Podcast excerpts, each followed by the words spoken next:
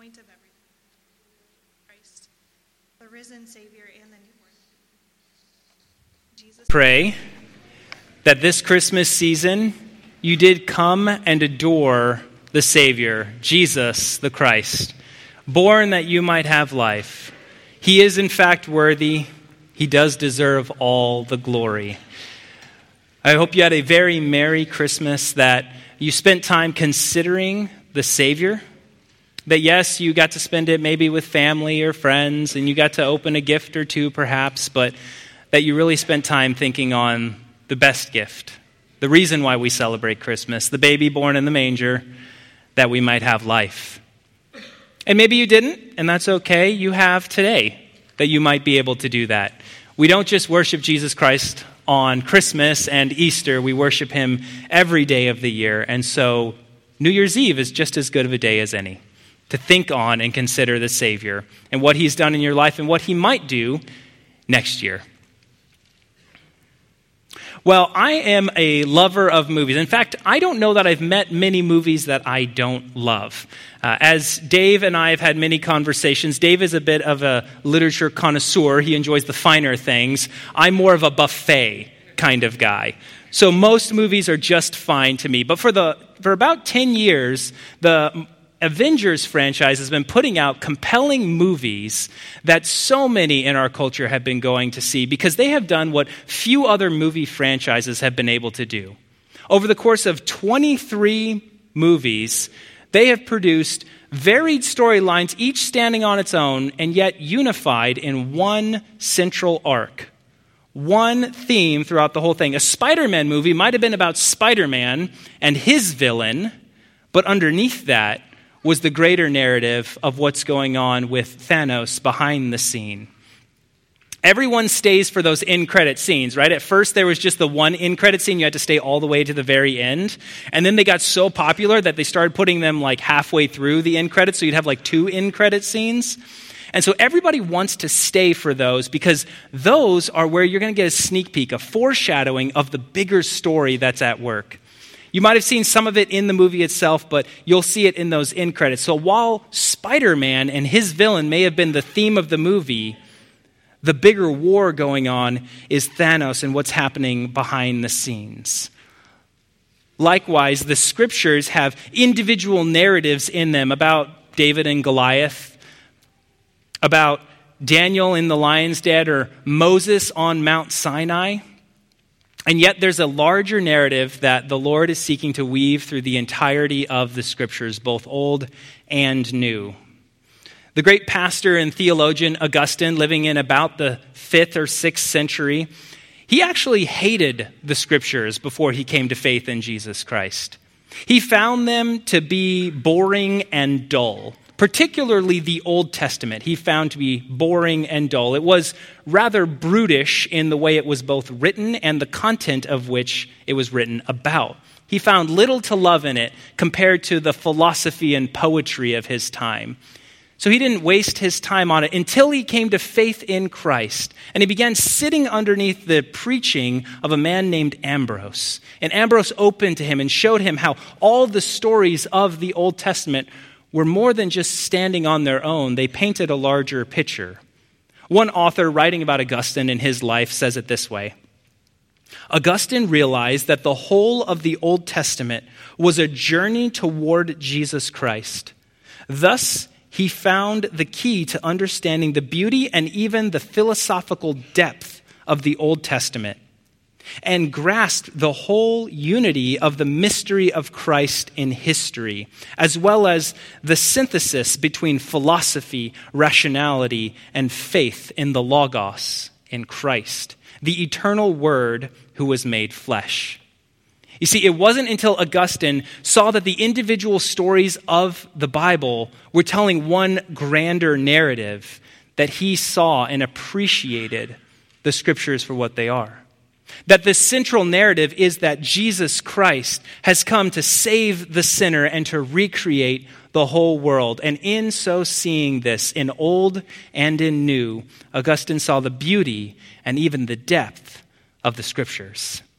Well, this morning's passage is a passage a bit like that. On the surface, our passage today seems rather narrative and just things are happening. Yes, angels are showing up, dreams are happening, and Jesus' family makes two moves in the process. But God is doing something much bigger. In fact, He's pulling together, much like those in credit scenes do. The gospel writer Matthew is pulling together Old Testament ideas and saying, Let me show you something about who Jesus is. And we're going to need to step back in order to see our passage correctly today. Well, before we read, let us pray, and then we'll jump into Matthew chapter 2. Will you pray with me? Father, what a privilege it is to gather with your church on the cusp of a new year, where we have so many hopes and dreams for the future, yet all of our hopes and our dreams can be fully satisfied in what you have provided in your Son, Jesus Christ. This morning, as we gather around your word, would your Son be exalted? Would the gospel be clearly proclaimed? And would your Holy Spirit do the work in the hearts of believers and sinners that my words cannot?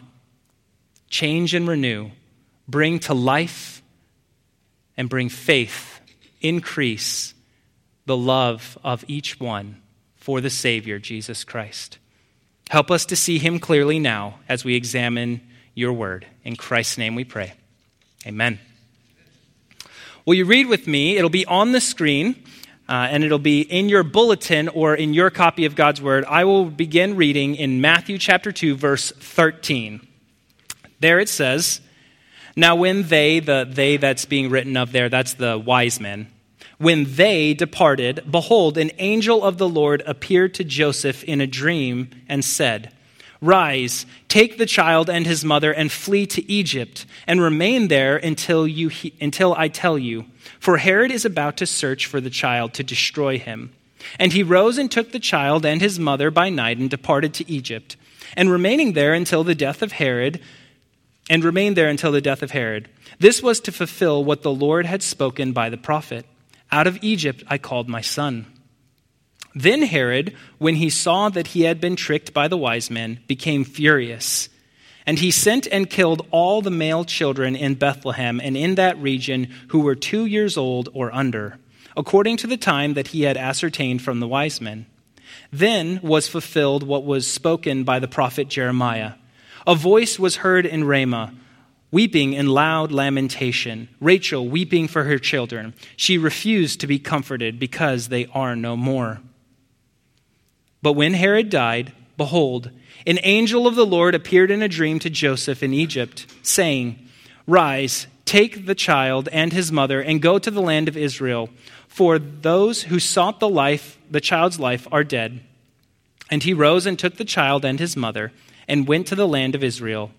But when he heard that Archelaus was reigning in Judea in place of his father Herod, he was afraid to go there.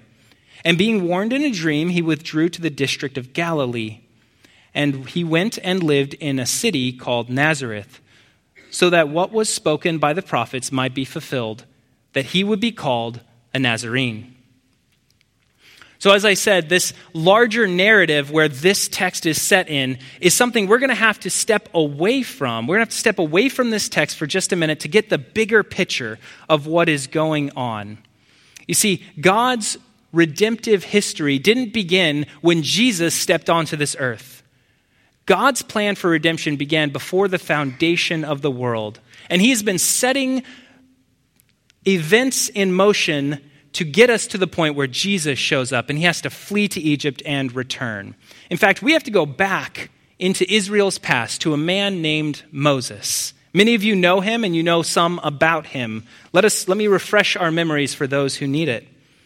Moses was an Israelite who led the Jews out of Egypt.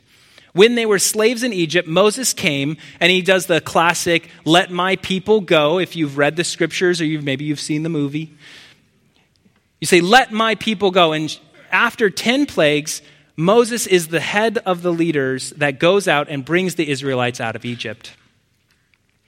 Well, Moses for the Jews is what George Washington would be for Americans.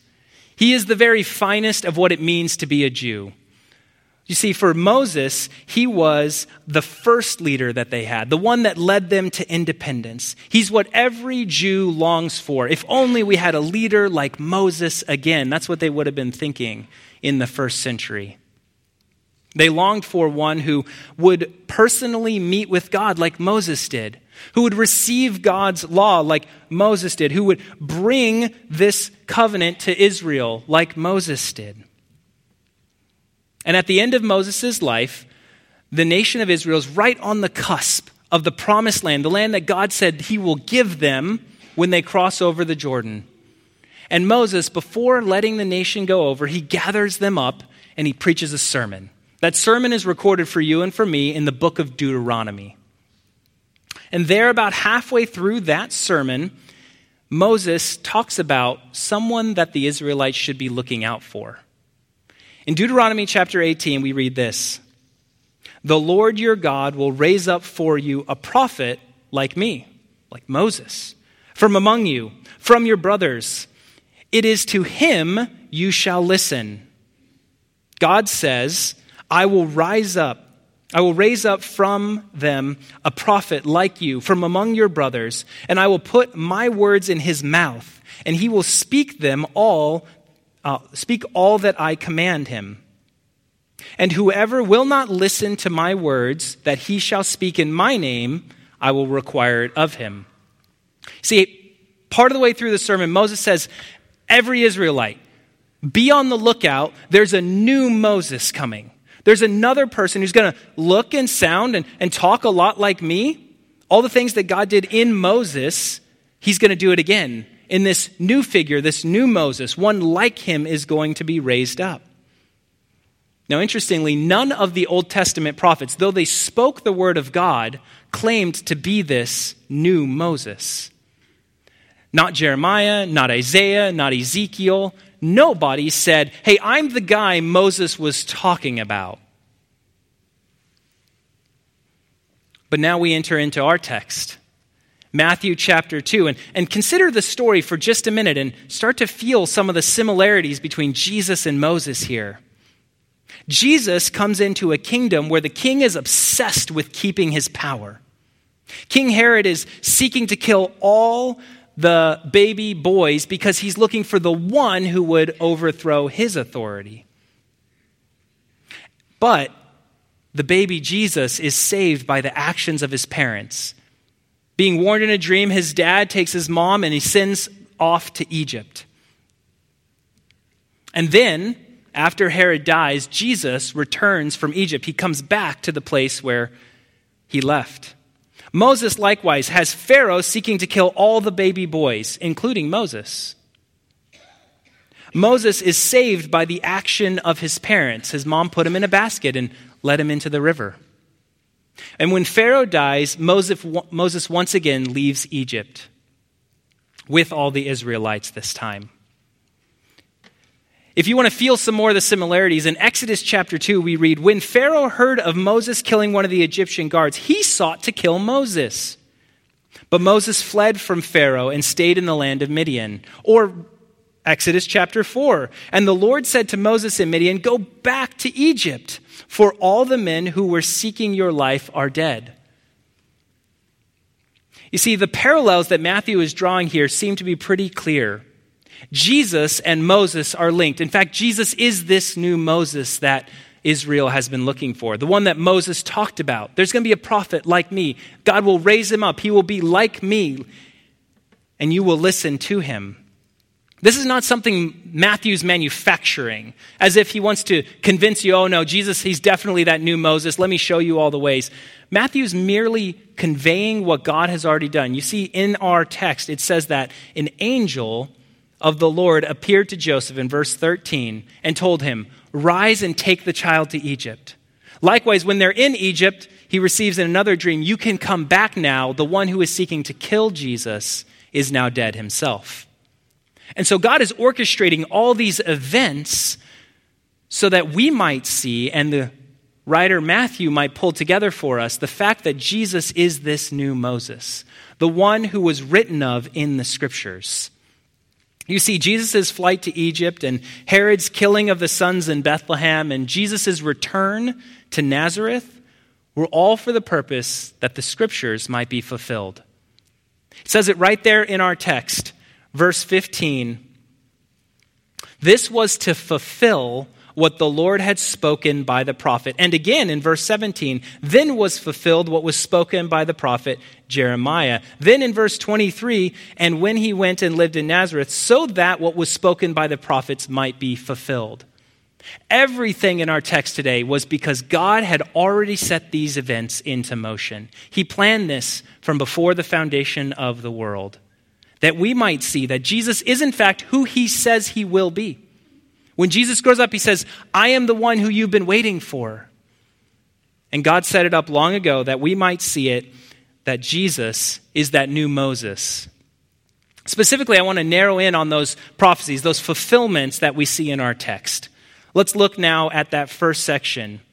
The angel says to Joseph, Rise, take the child and his mother, and flee to Egypt, and remain there until I tell you for Herod is about to search for the child to destroy him. Now you remember, Herod's trying to hold on to power here.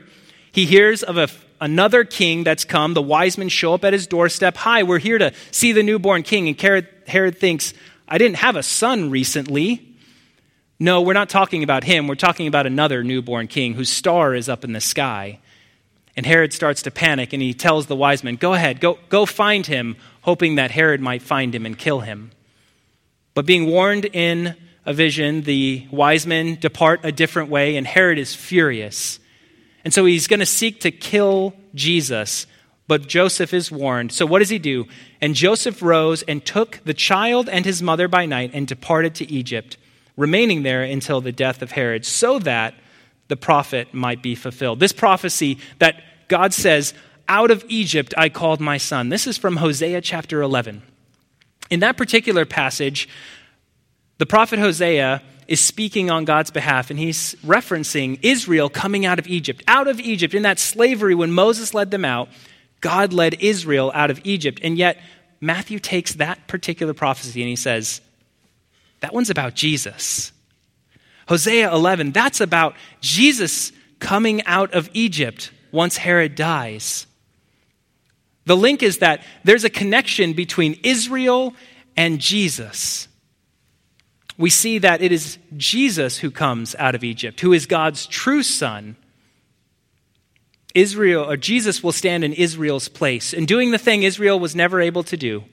You know, for all the years they tried, for all the years that they were allowed to give have the opportunity, they never faithfully followed God's law. They made promises to do so repeatedly, but they never did it. But Jesus shows up and he's going to do what Israel can't. He's going to stand in their place, he's going to fulfill God's law, and he's going to fulfill all the scriptures, including this one that it is out of Egypt that he will come.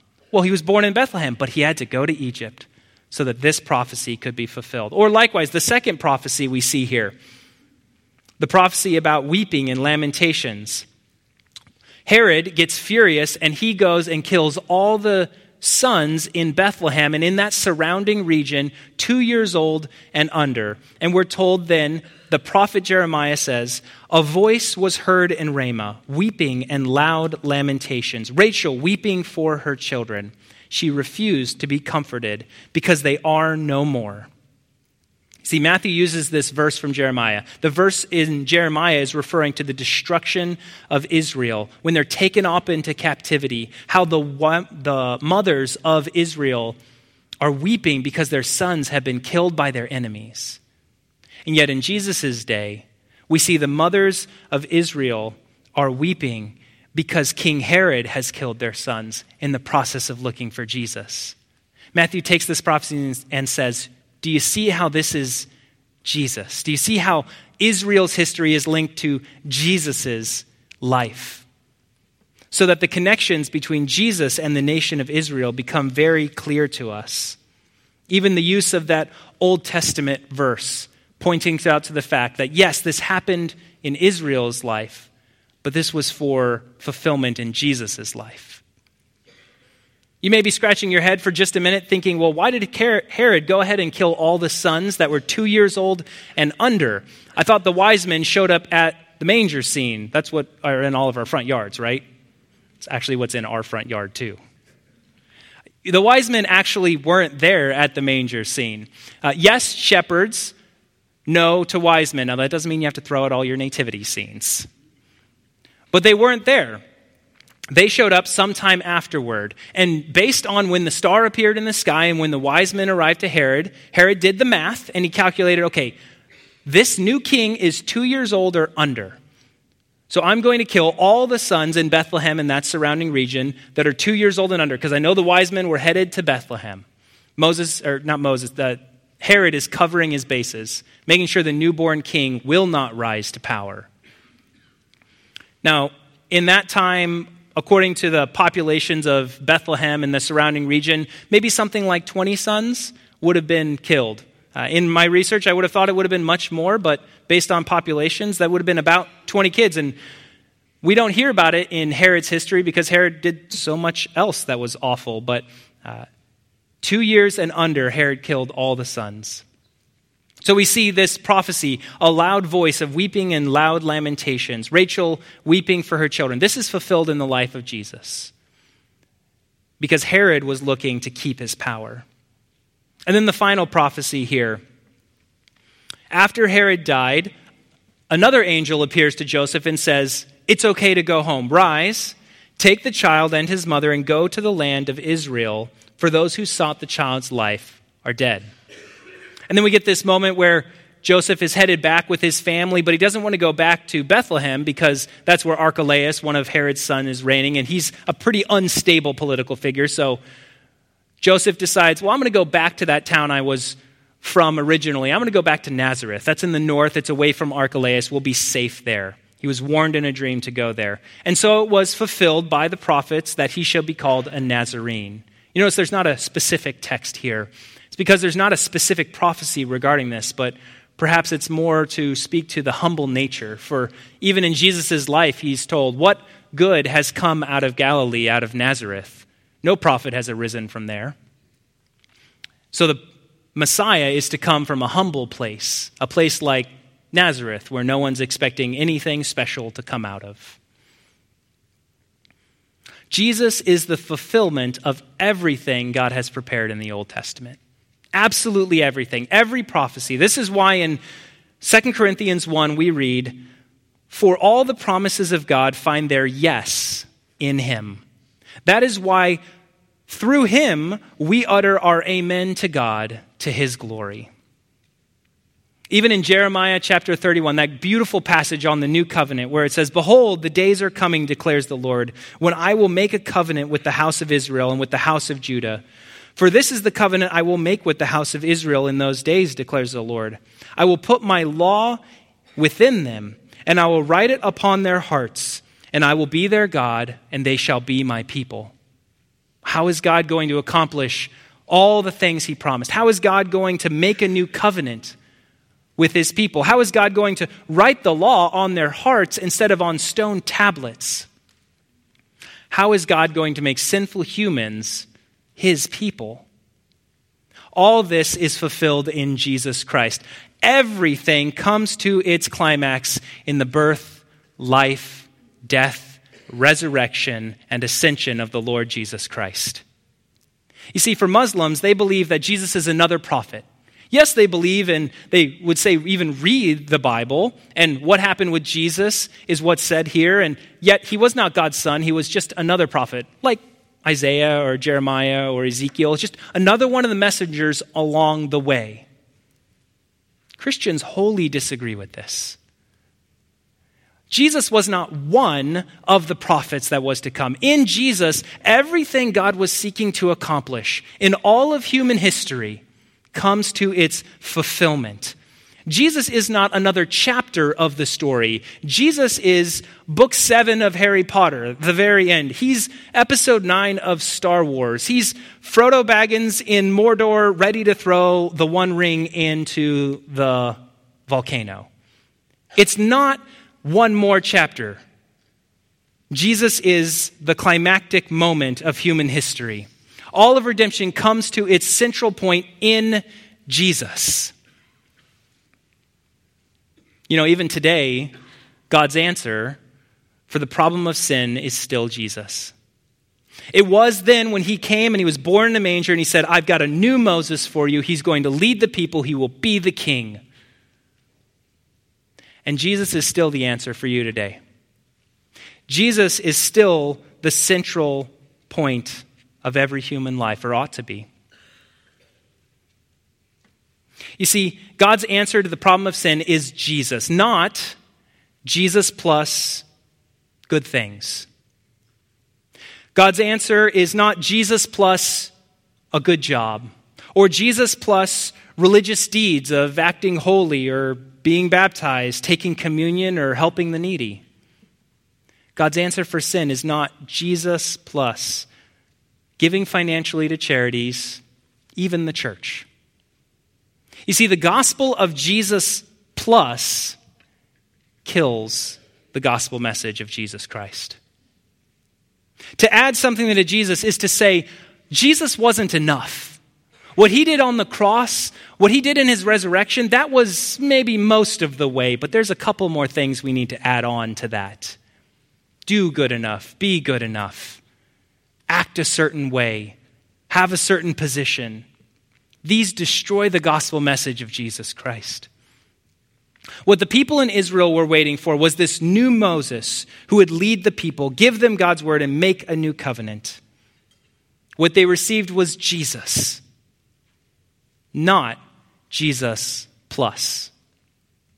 Likewise, you can find everything you need in Jesus. Not a gospel of Jesus plus, not a gospel plus Jesus plus your own good works. Not a gospel of Jesus plus your nice job or your nice home. Not a gospel of Jesus plus your religious action. A gospel of just Jesus, who died for your sins and rose again. That for whoever believes in him, God gives eternal life. Let me ask you are you believing any gospel that is a gospel of Jesus plus? Is there anything additional you think you need to do, you need to have, or you need to be in order for God to love you, in order for God to forgive you, or in order for God to be pleased with you? You see, in Christ, for those who have believed in his name, you are already as loved, forgiven, accepted, and pleasing to God as you can ever be. There's nothing more you can add that would change those things in your life. Christians do not believe in a gospel of Jesus' work plus something else. We believe in a gospel of Jesus alone and nothing else. You see, in the grand narrative of redemption, God has painted it on the canvas of time and space. Jesus stands at the summit, the very top in his birth, his life, his death, his resurrection, and his coming again, these are the central moment of all of human history. Not human history that we merely find in the scriptures as if it's some sort of invented story, but painted on the very fabric of time and space. God has declared that Jesus is Lord, and He is the one we've been waiting for. All of this work was for the central purpose that Jesus might be born, King of the Jews, the new Moses, the one who would bring God's covenant.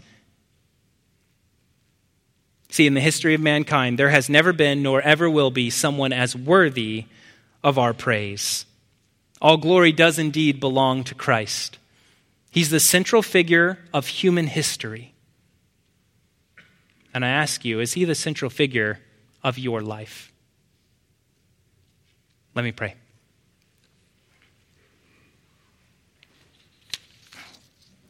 Father, we stand in awe of your divine salvation. Your church has spent the last 2,000 years trying to mine the full depth of what you've accomplished in Jesus. And we've yet to exhaust this deep mine of your salvation. We confess that what the angels declared so long ago is true. Jesus is God with us.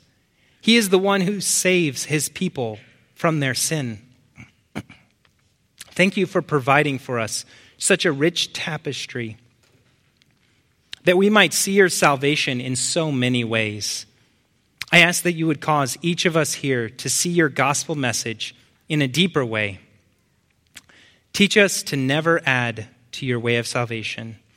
Help us by your Holy Spirit to trust and to need Jesus alone for our greatest satisfaction.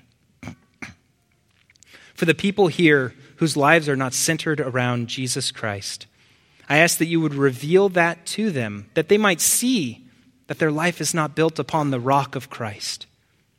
Convict them of their sin. May they turn from it. And lead them to live a life centered around the Savior, in whose name I pray. Amen.